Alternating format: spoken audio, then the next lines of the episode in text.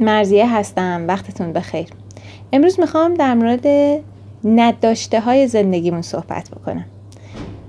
مطمئنم که هر کدوم از ما اگر یه روز بشینیم برای نداشته های زندگیمون حسابی سوگواری کنیم و هرچی تو دلمون هست رو خالی بکنیم خیلی حالمون بهتر میشه.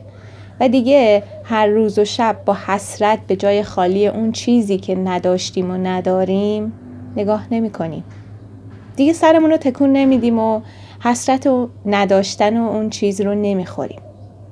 خب طبیعیه که توی زندگی همه آدما جای خالی بزرگی وجود داره که قرار نیست پر بشه. جای خالی چیزی که دلمون می‌خواسته داشته باشیم اما نداشتیم. دلمون می‌خواسته بهش برسیم اما بهش نرسیدیم. البته که می‌تونیم تمام عمرمون بشینیم و حسرت بخوریم و از نداشتن اون چیز یا اون فرد درد بکشیم. نداشته های زندگی هر آدمی ممکنه خیلی دردناک و غمگین کننده باشه. یکی محبت پدر رو نداشته یکی خونه نداشته یکی کسی رو نداشته که دوستش داشته باشه. یکی سلامتی و سر حال بودنی که دلش می‌خواسته رو نداشته. خلاصه هر کسی یه نداشتنی توی زندگیش داشته. خب برای بعضی از نداشتنا نباید تلاش کرد. فقط باید باشون کنار اومد.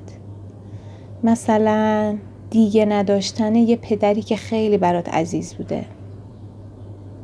فقط باید باش کنار بیای و اجازه بدی که جریان زندگی کارش رو انجام بده و جلو بره و تو رو با خودش همراه کنه.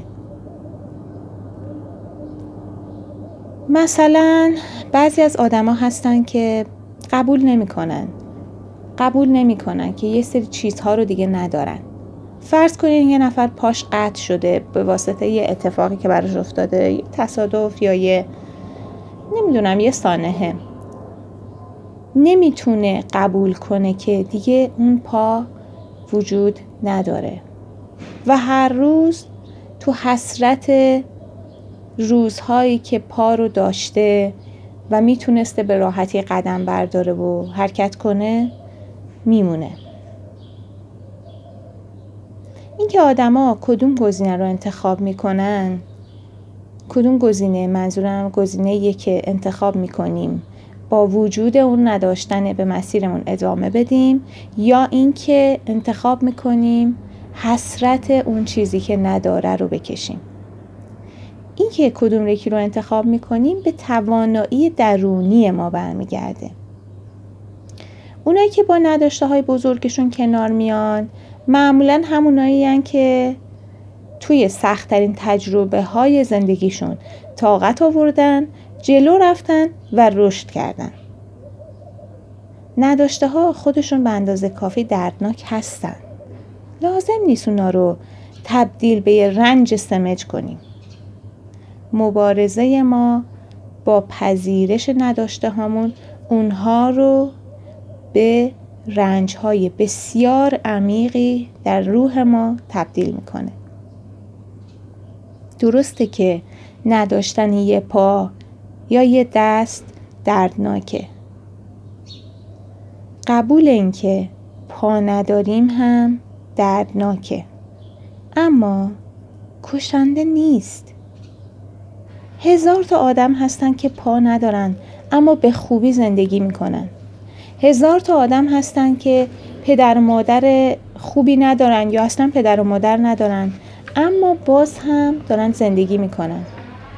هزار تا آدم هستن که ترد شدن دوست داشتنی نبودن و بهشون این برچسب زده شده که تو دوست داشتنی نیستی. اما دارن به زندگیشون ادامه میدن. هزار تا آدم هستن که شکست خوردن. اما شکست خوردن رو دلیلی برای نشستن ندونستن و جلو رفتن و ادامه دادن. دوست من بیا دردای نداشتمون رو تبدیل به رنج ماندگار زندگیمون نکنیم. بدون خیلی از نداشته هامون می‌تونیم زنده بمونیم زندگی کنیم و رشد کنیم. تاریخ پر از آدماییه که هیچی نداشتن اما تصمیم گرفتن و ادامه دادن. تو هم می‌تونی تاریخ بسازی و اتفاقی توی زندگی خودت رقم بزنی که تا حالا توی تاریخ زندگیت وجود نداشته.